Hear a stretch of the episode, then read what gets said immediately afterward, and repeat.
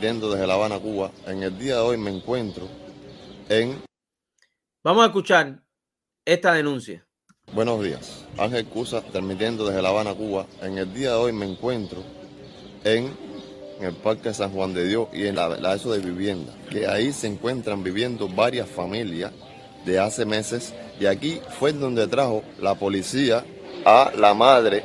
Se encuentran viviendo personas desde hace meses. Esto no tiene nada que ver con el famoso Ian Ciclón.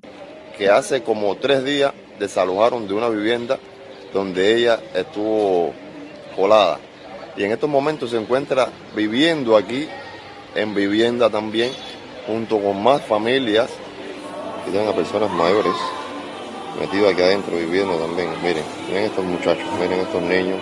Esas son las condiciones en que la dictadura eh, somete a muchas familias cubanas.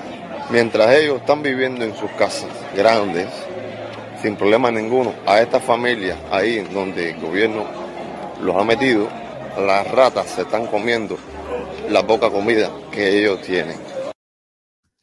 Hoy por hoy, la dictadura necesita dinero y no tiene.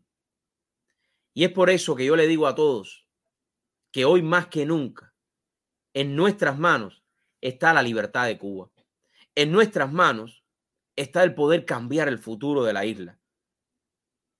¿Y cómo lo podemos hacer en seis meses? Quizás un poco más, cortándole todos los fondos a la dictadura asesina bloqueándole los fondos internacionalmente. Por eso, esa famosa campaña que hay por ahí tiene tanta fortaleza. No remesa y no envío a Cuba. No remesa, no envío, no recargas. A no ser que sea emergencia.